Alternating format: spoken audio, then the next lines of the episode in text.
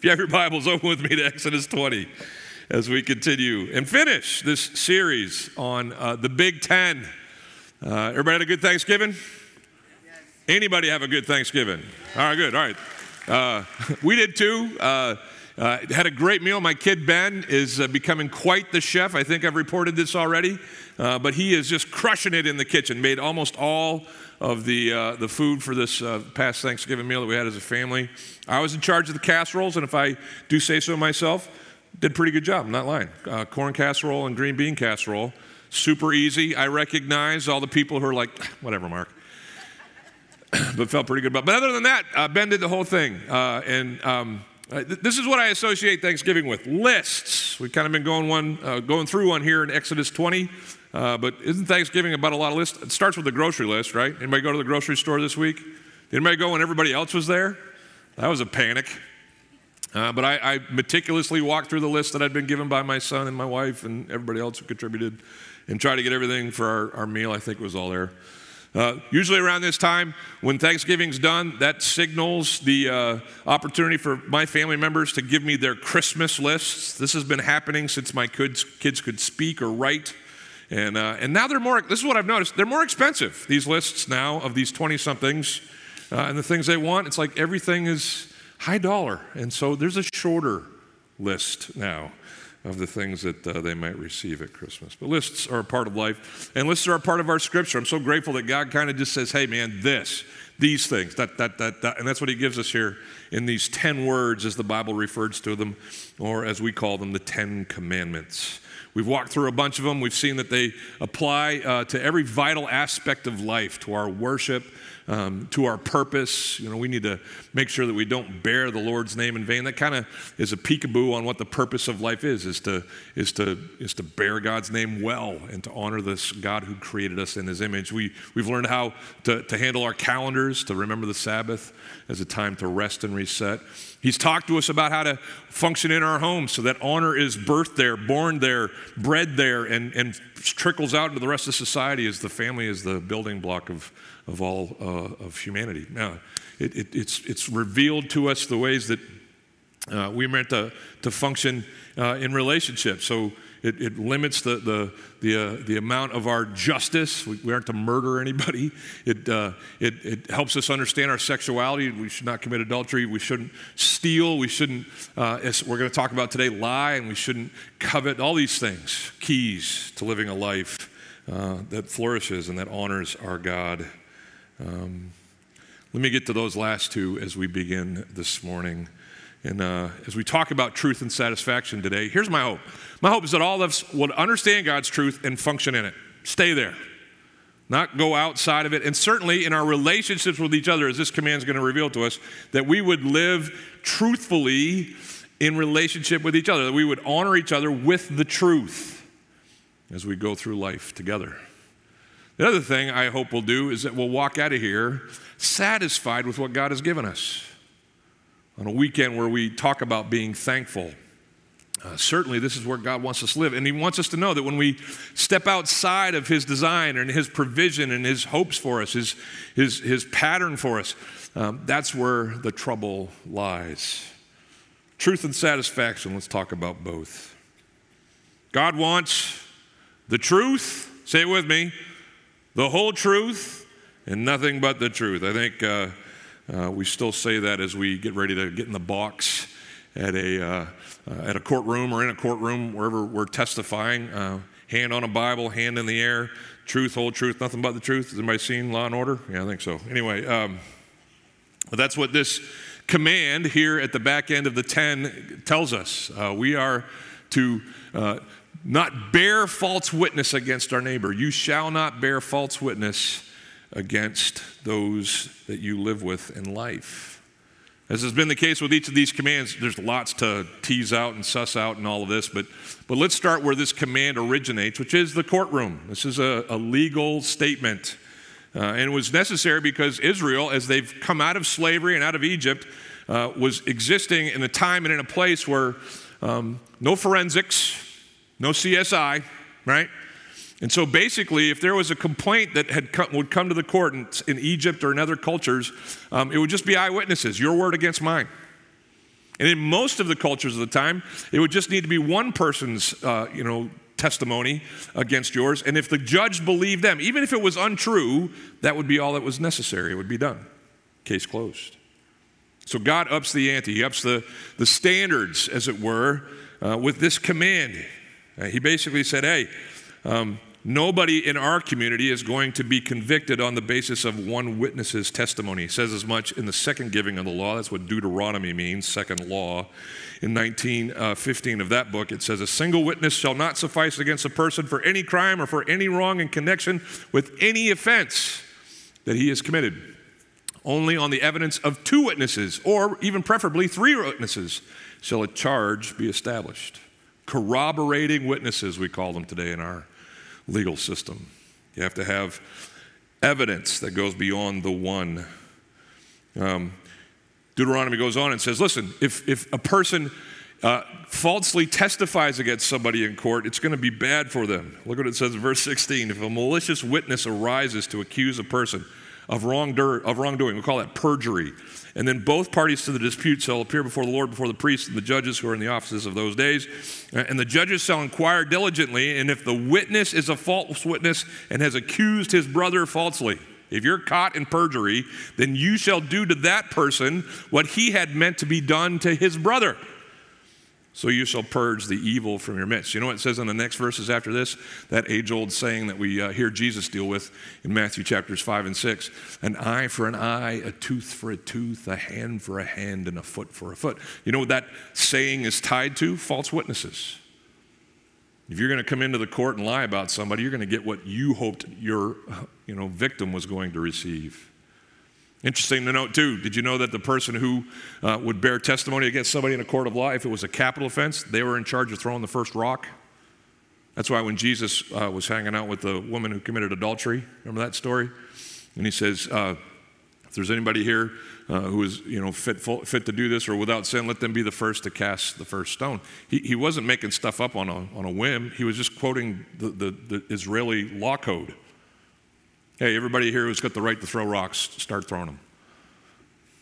Fascinating stuff. So, these safe, uh, legal safeguards were designed to protect the innocent from injustice, to protect people from the power of lies.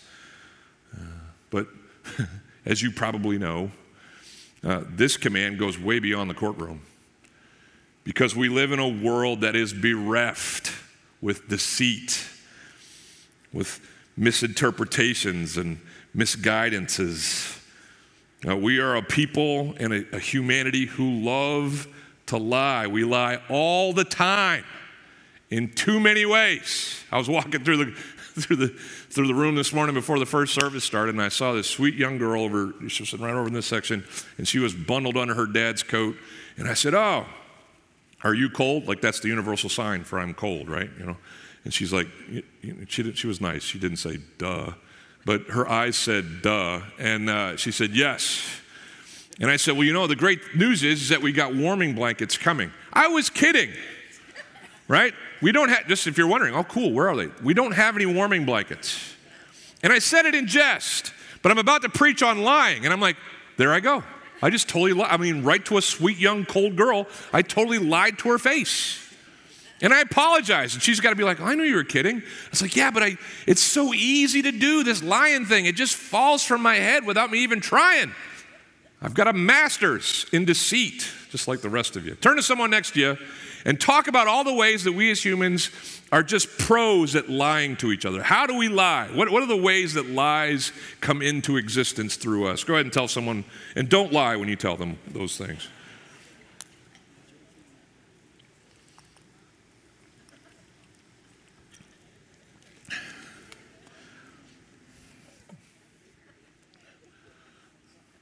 You guys are talkative. To, that's, you're better than the first service.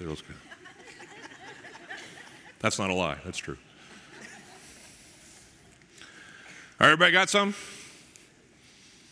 All right. Uh, uh, for the sake of all the different rooms that, and, that we're talking to, I'm just going to list some of the ones that I had. Is that okay? Can we just start with the most obvious one? The bold face lie. Is there everybody? Is it like kids are great at these, and, and we get more sophisticated about it as adults, but um, but kids are just they're just bold faced liars sometimes. Like my favorite YouTube clips are the clips of the kid uh, who is standing in the hallway where the entire wall has been defaced by a Sharpie marker. He's holding the Sharpie marker. His face is covered with Sharpie marker. Like there, and there's no one else in the house, right? And, and this parent who, parents quit taking videos of your children so much, but this parent, in a moment where he should be dis- disciplining his kid, says, Well, this will work on YouTube, and starts to tell us, Junior, what'd you do? And you can see the kid starting to think, his little four year old brain's going, like, How am I going to get out of this? I'm holding the marker, I'm covered. It's like, okay, how am I? And, he, and this is what he does. This is, this is a physical uh, trait uh, that has been proven, I, I, think. I hope this isn't a lie. Anyway, um, if you look up and to the right, you're accessing the creative side of your brain. So uh, uh, if, if, you're ever like, you know, in a poker game with someone, you want to find out if they're bluffing, look them in the eye. If they're doing this, all in. Yeah, call. That's what you do. You, you call them right there. Something like poker? Anyway, anyway, anyway. My point is this. This kid, you could just see their eyes go up and to the right, and they start concocting this story about a unicorn that flew in the window and forced me to hold this and took my hand. And, and, and you've done it, and I've done it. We are born with this ability to bold face lie, just right to someone's face when it serves us most. But most of us in here have figured out that's not the best way to lie. That can be proven pretty quickly to be wrong. And so we, uh, we tend to lie on the fringes, lie on the edges, right? We'll just add convenient lies to stories. We'll invent and fabricate. Uh, sometimes, like on our resume, we'll make ourselves look a little bit better to whoever you know we're hoping to hire us. A guy did that uh, in recent years as he was taking the job at uh, the University of Notre Dame to be the football coach. And someone did a deep dive on this guy's resume and realized like whole sections of it weren't true. They were kind of true. Like he did go to the school, he just didn't play football there. And, and, and so as these things started to unravel, um, it became very clear that this guy could, uh, you know, or should not probably coach this team, having fibbed on his dossier. You want to know where the, the home of these kinds of deceits lives now? Online, social media.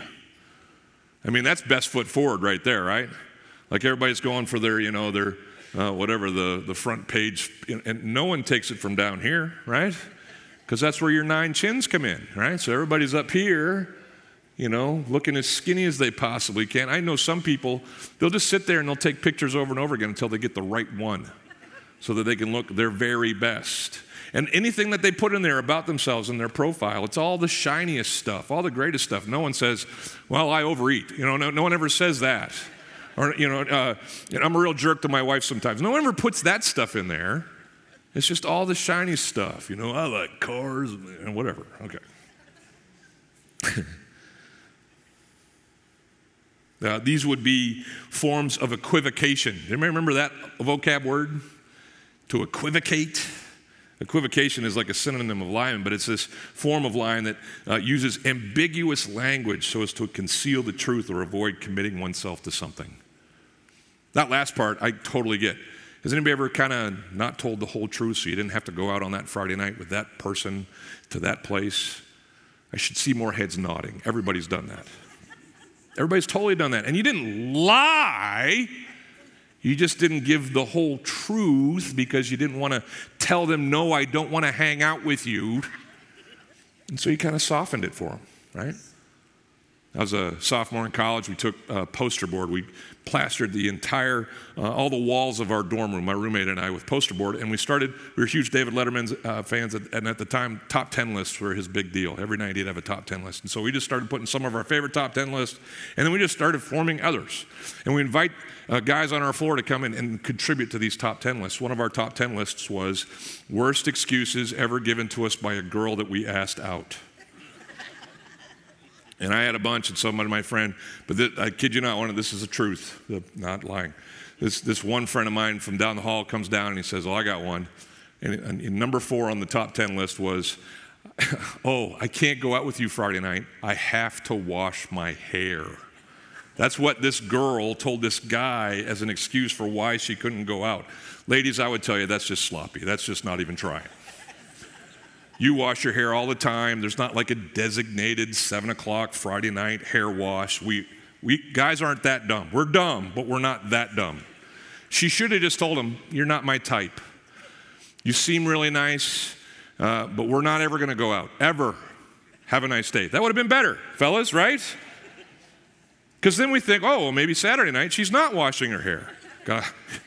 And then she's got to come up another one with another one of these equivocations, and it just goes on and on and on. yeah, uh, it's gotten to the point where I, I, I have a hard time trusting um, news feeds. Is anybody with me on this? I'm not, I, I I want to be, I'm not a, a conspiracy theorist. There's, there's maybe some of you out there. I'm not that person. But I, I have, I think we've gotten to the age where every truth is slanted in somebody's direction, politically or otherwise. And so I, and, and it's, and it's all about clickbait. We've heard this term. People want you to click on their article, so they'll, they'll you know, emblazon these huge headlines that may be loosely tied to some truth. And they make you click on them, and then you quickly realize, no, none of this is really tied to what the headline was, but that's what got me to click. We have uh, sections of newspapers dedicated to ch- fact checking uh, what our politicians tell us, because not one of them is saying the full thing. They're saying whatever slants it best for them. We have entire portions of our language dedicated to assuring whoever we're talking to, yes, I'm not lying. So we say things like, seriously, for real. I, how about this one? Has anybody had this one said to them recently? I'm not going to lie. That's like how people open a sentence. And I, I, someone said to me that other day we were golfing, I was like, well, good. Should I take from that that most of what you've said to me before has been a lie? Who are you? I'm not going to lie. Yeah, that's basically the standard we're hoping for. If I'm lying, I'm dying. Scout's honor, whatever that is. Truth be told. Come on, we've got all these phrases that basically let people know, yeah, everything else I've said, not true. This you really need to pay attention. Now, this, listen, this all comes about um, because of sin, because of the nature that we have imputed to us from Adam and Eve. The, the, first sins, and we've talked about that as we've walked through the 10, you know, lots of, of the original sin is tied to many of these standards that God has given us. But can we all admit, or at least agree, that, that the first sin, the pre, precursor to all the other sins, was the lie that started sin in the first place? Like I'm going back before Adam and Eve. You know what the first sin was? This the guy Lucifer was hanging out in heaven, and he conjures in his head as an angel, a created being of God. You know what? I could be just as powerful as God. In fact, I should be just as powerful as God. And he convinces a lot of the other angels that God created to follow him. And those become, or he becomes, and they become uh, Satan and, and the demons that we are in a spiritual battle against. And his mission is to be the liar.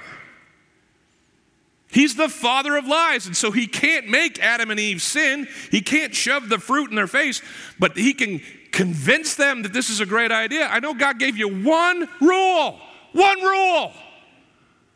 But here's why it's okay to break it lie, lie, lie, lie, lie, lie, lie, lie. And then the, the thing that preceded Adam and Eve's sin was the lie that they told themselves.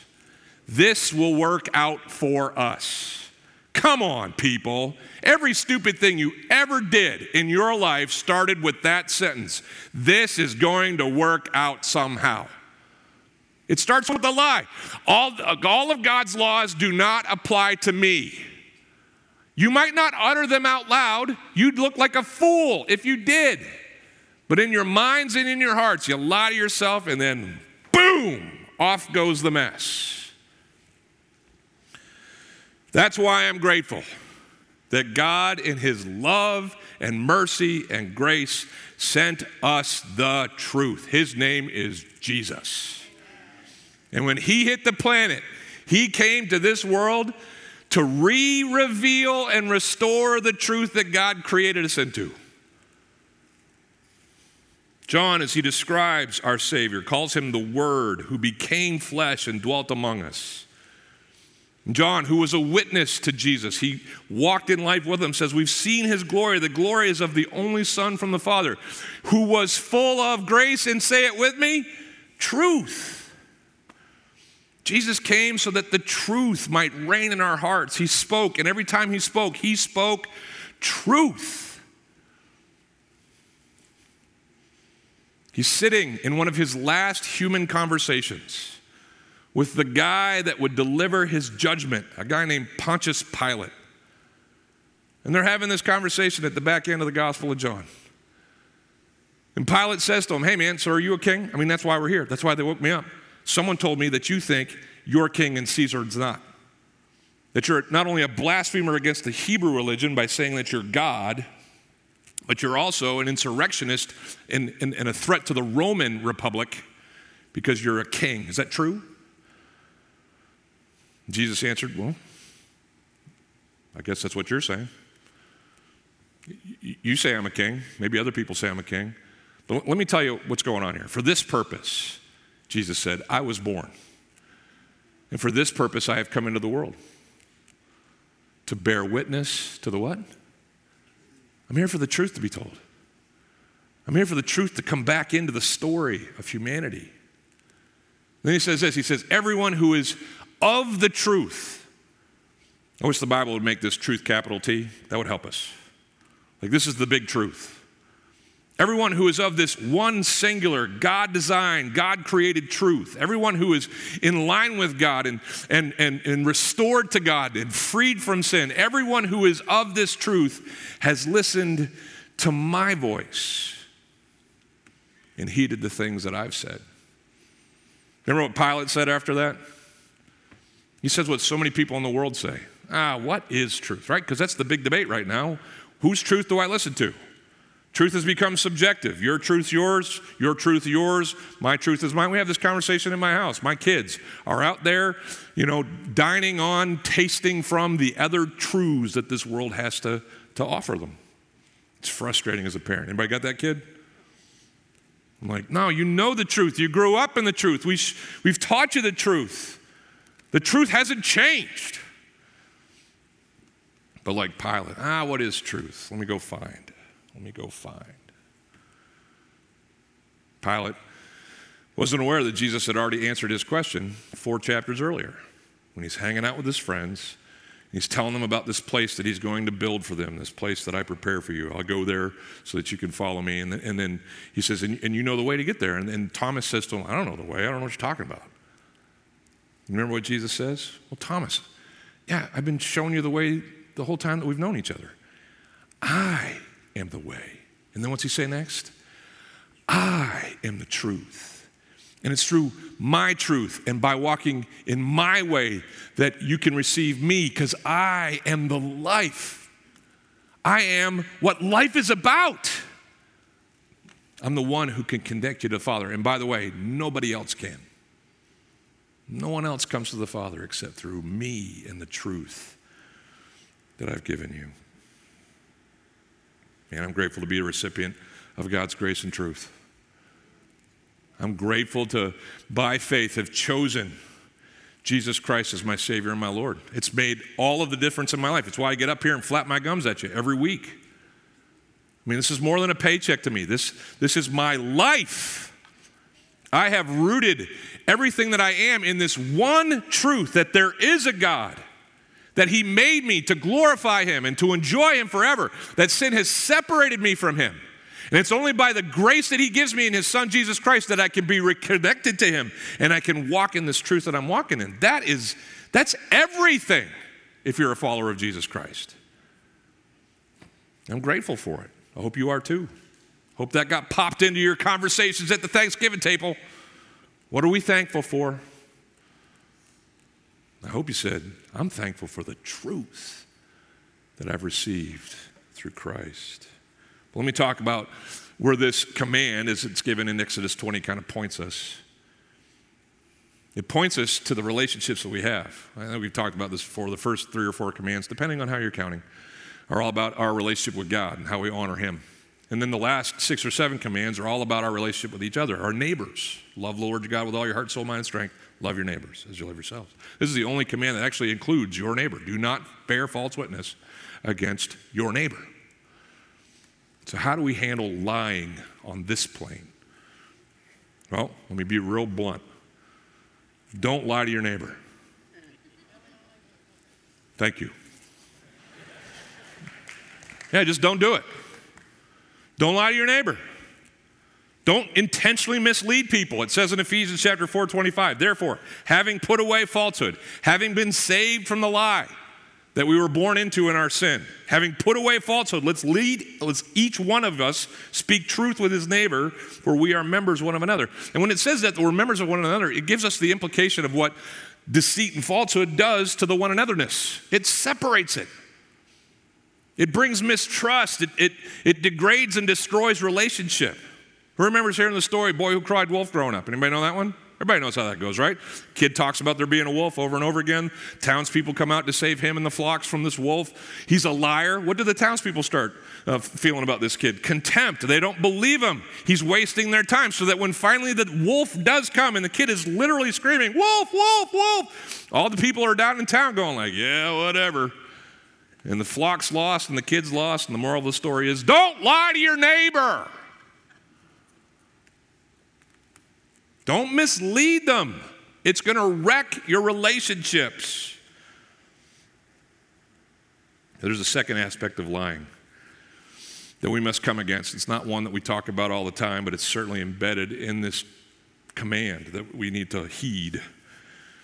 Lying uh, is these bold-faced, you know, utterances of falsehood, but lying it can also come in the form of us not telling the truth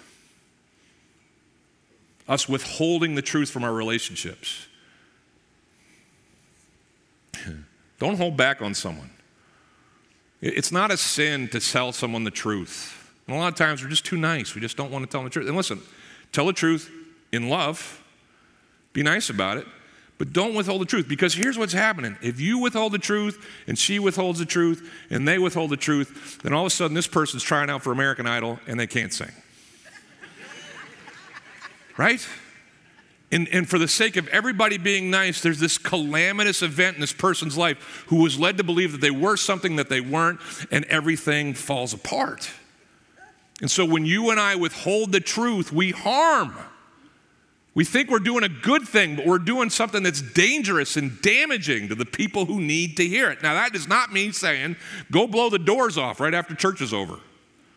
But that is me saying if something needs to be said, by God's grace and in His Spirit, say it with love so that truth can reign in your relationship. I mean, I can't tell you how many times I've sat with couples whose marriages are ending, whose families are imploding, because they've just been nice to each other for a long time. And one of them or both of them can't take it anymore, and now it's past the point of fixing, at least in their minds. Bible tells us in Matthew 18, if your brother sins against you, go and tell him his fault between him and you and or you and him alone. And if he listens to you, you've gained your brother, and good, good things can come from that. It goes on and talks about if that doesn't happen, do these things. But but there is this mandate that, man, if something's not right in my relationship, I got to talk about it. And I got to speak the truth, like it says uh, in Ephesians 4. I got to speak the truth in love. And, and here's why because we all want to grow up in every way into Him who's the head in Christ. This honesty is part of our discipleship, it's a part of us growing up and becoming like Christ. Everybody gets that Jesus told a lot of truths that were not popular. The reason they hung him from a cross is because lots of people who heard his truth were offended by him. He's called the scandalon. In Greek, that means the stumbling block. He was scandalous to people because of his truth. It didn't make him popular with everybody, but he was committed to telling the truth, and it made a difference that you and I are sitting here as the beneficiaries of, right?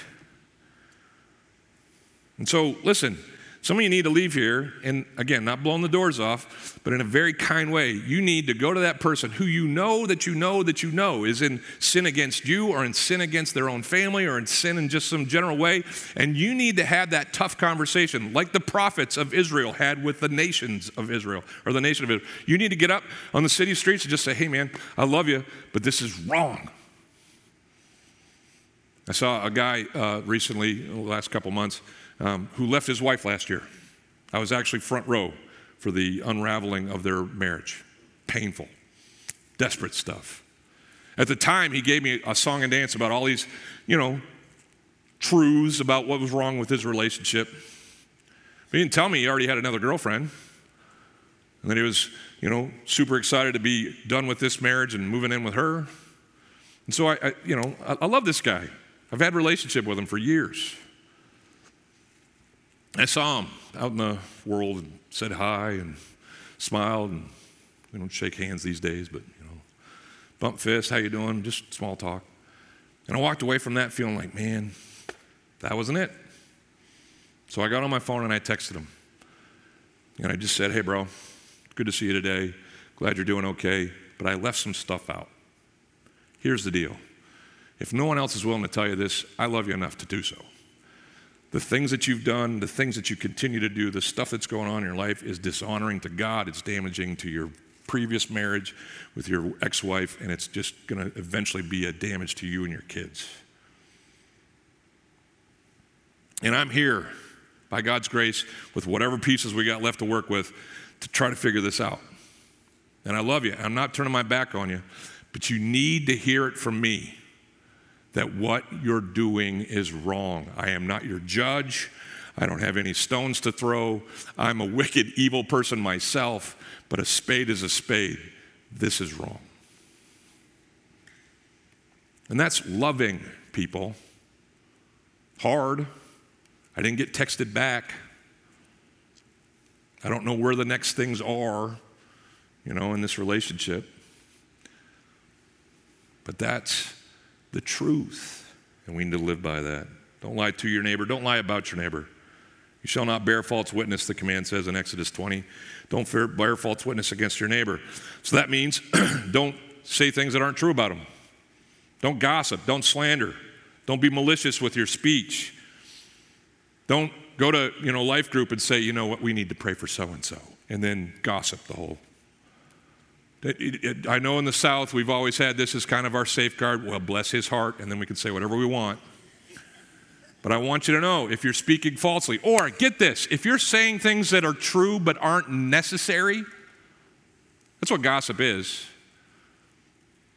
If you're just, you know, uh, throwing shade on people because it's fun. And just so you know, it's not fun. It makes you feel better about you. That's why you're tearing them down, because somehow your boat rises when their boat sinks.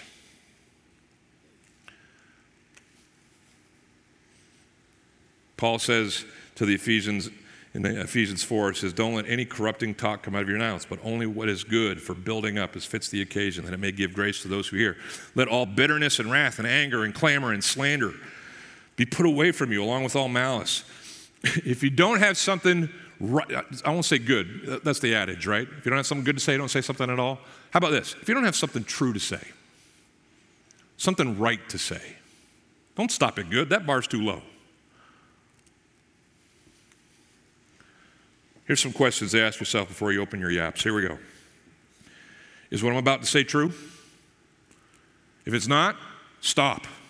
Catch yourself. Has anybody done that? I was talking with a construction guy when we were building our house. First, first years we got here, we built a house and whatever. Anyway, um, I got into this conversation about the potential of us putting in a pool. Not, it's not sinful to have a pool. If you have a pool, God loves you. Okay. I didn't have the money to put in a pool. Uh, and I should have just said that from the start, but I started saying to this guy, you know, we could investigate, you know, I give you some bids on some pools and stuff like that. And he went to all this work to find out if we could put a pool where we're building this house. And then he comes back and he says, here's what we got. And I said, you know what, I should have just told you from the very beginning. I had no business even talking about a pool. We're not going to build a pool. He's like, so what'd you have me do all this stuff for? He's like, I don't know. I just lied to you. I just, I don't know why I did. I just totally lied to you. I, I made, I don't know. Maybe I wanted you to think like I had the, you know, the, the, the, the money to put it. I don't know what I did. Why do we lie? Most of us don't know why we're doing it while we're doing it. And I remember that guy just looking at me like, I mean, he's a Christian, he's a brother, he goes to another church. We're friends, we're fine now. But I remember in those, you know, I'm a new pastor in town. He must have been thinking, what has Bay Life gotten themselves into?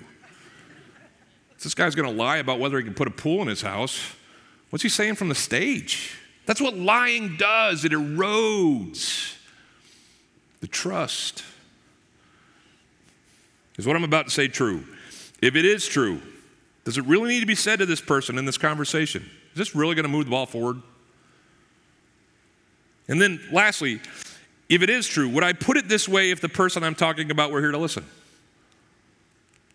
You know, uh, the keyboard has made us all brave. We will write all kinds of mess from the safety of a keyboard. And we'll troll other trolls and just troll on, troll on, you know. But it is, it is the conversation of the devil to just sit there and elevate and escalate and, and, and exaggerate and lie and, and, and to bedevil and, and uh, just, I get so crazy.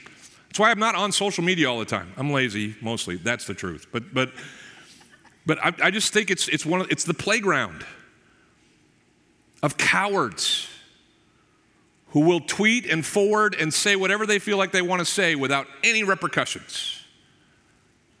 It doesn't make you big, it doesn't make you cool, it doesn't make you smarter than, better than. It just reveals the nature that you've been born into. Wow, that, that got heated.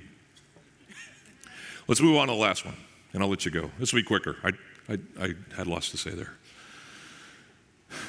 One of the greatest lies that we've been told in our hearts and our minds is that I don't have enough. And that's where this next command takes us. It's unique among all the other commands because all the other commands deal with what's out here. Don't kill someone, don't steal someone's stuff, don't, all out here. But this is the one of the 10 that says we need to deal with what's going on in here. Coveting. This is what it says. God wants us to live a satisfied life. This is what it says in the command. It says, you shall not covet your neighbor's house. You shall not covet your neighbor's wife or his male servant or his female servant or his ox or his donkey or anything that is your neighbor's. He went into a list of like six things there house, wife, female, male servant, ox, and donkeys. And you ever, you know, start listing all the things out and you're like, you know what? Bug it. Nothing. Don't covet anything. That's how he finishes. This is an offense to God. But we, in our sin, are pros at desiring the wrong thing in the wrong way at the wrong time for the wrong reason. Has anybody noticed this? We're really good at that. Walk back the wreckage of your life. When things have gone wrong, when you've made your, your biggest mistakes, here's my, here's my bet. My bet is that you are guilty in some way of coveting something in your hearts uh, that, that wasn't given to you by God, that you desired, and you acted on that desire, and that's what made the mess. I remember I got my first credit card in college. Katie bar the door. Mark's got plastic, right? And I didn't say no to myself anywhere. And I, you know, paid the 20 bucks a month, like so many of you guys are doing, if that's how you're doing it. And you're thinking, nah, man, I, I, I don't have to say, I can, I don't have to say no to myself. I can have everything my heart desires because I have this three inch by two inch square of plastic. But the bills stack up. I wanted to get married. I'd had this card for a couple years, and one of the conditions that Eleanor gave me for getting married is I had to pay that credit card off before I got married. I went through some years of lead. Are you with me? I had to go without, and I had to learn to curb my desires. Because, like Jesus says in uh, Luke chapter 12, verse 15, take care and be on guard against all covetousness, for one's life does not consist in the abundance of his possessions. I had to learn that. I'm still having to learn that. Come on. Come on, people. Aren't we all still having to learn that?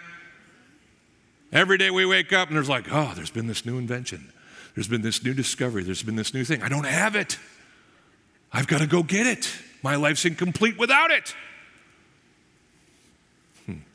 God says, no. Listen, it, at the core of, of the messes of life is this desire that we call coveting. Coveting, if you want a definition, is basically this it, it's us desiring for more uh, based on a belief that I don't have enough. It's my desire for more based on my belief that I don't have enough. Look what James says about coveting. He says, What causes quarrels and causes fights among you? Is it not this that your passions or desires are at war within you? You desire and do not have, so you murder. You covet and cannot obtain, so you fight and you quarrel and you do not have because you do not ask. His point there is hey, why don't you ask God? You know, the sovereign over all things, the one who has kind of ordered stuff in your life so far and will continue to do so. Why don't you ask him if you're supposed to have this? And some of, that, some of them said, Okay, I will. And so James goes on, he says, Well, you asked, but you did not receive because you asked wrongly, Because what you asked for, you didn't want for the glory of God and for your good. You wanted it because you wanted it. Like that fourth piece of pumpkin pie Thursday. You didn't need it. You didn't even have room for it.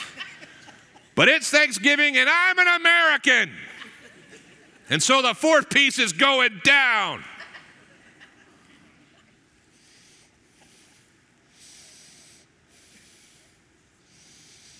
You know, our, our issues aren't, well, maybe they are houses and spouses, um, but probably not female and male servants. We're kind of past that. Certainly, I'm guessing not oxes and donkeys. But we covet things like um, people's attributes being young if we're old, being older if we're young, looking like that person, being as smart as that person, having the talents of that person. We can covet other people's situations in life. If we're single, we wish we were married. If we were married, we wish we were single. We wish we had that kid as our kid and not our kid.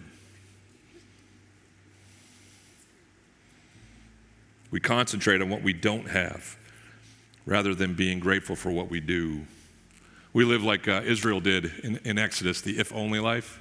How many times did you read as we studied the book of Exodus together, Israel saying, If only we had stayed in Egypt? If only we were still slaves. That if only mindset comes from this sin of covetousness, us desiring what we don't have and being dissatisfied with where God has taken us and what He's given us. That, that just can't be how we live. It's not what God's called us to. So we need to choose gratitude over greed and contentment over coveting. We need to choose gratitude over greed and contentment over coveting because God's called us to be satisfied with Him alone. Look what it says in 1 Timothy chapter 6. It says, But godliness with contentment is great gain. I love that. Does everybody get the, the irony of that statement? Godliness with contentment is more.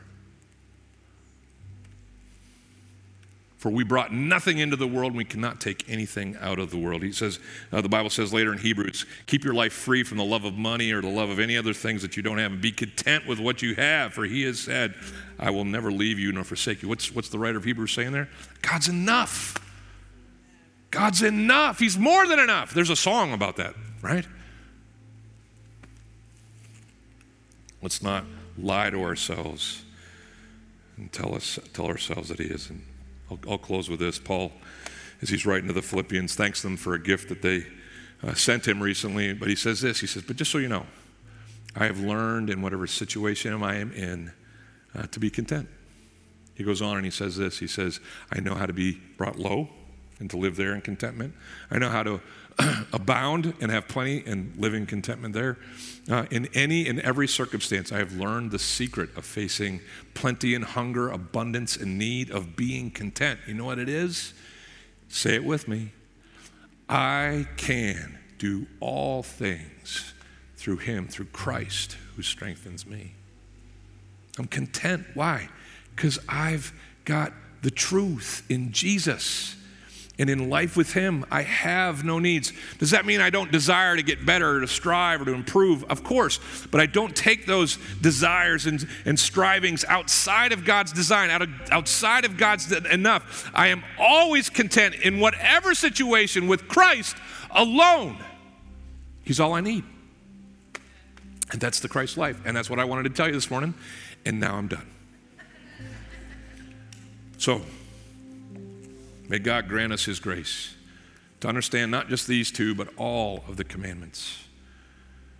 May we, we live by them because in doing so, we'll be like Him. Everybody gets that the Ten Commandments describe the character of our God, right? And the best life we can live is a life lived for Him and like Him to His glory. May He grant us the, the willpower, the strength, the courage to say no to the lies that so easily tumble from our faces and our fingers. Tell the truth this week and always. And may we walk out of here, and most of us, as we walk out, get into the car. That on the way here, you might have been, wish I had another one. But may you sit in that car and pray this prayer God, thank you so much that I have car, because most of the world doesn't. And as you raise the food that your fork is stabbed into, the leftovers from Thursday, say, God, I thank you for this food, because so many people in the world don't have any right now. And your goodness to me is beyond my understanding. I deserve none of it. To you be the glory. That's how we live this life. Let me pray for us as we close. God, thank you so much for the truth. May you instill it in us so that we are set free. Thank you so much for providing. May we be satisfied with what you give. I pray this in Jesus' name, the truth bearer, the truth giver, the truth himself, in Jesus' name. Amen. That's it. God bless you. Have a great week. Talk to you next time.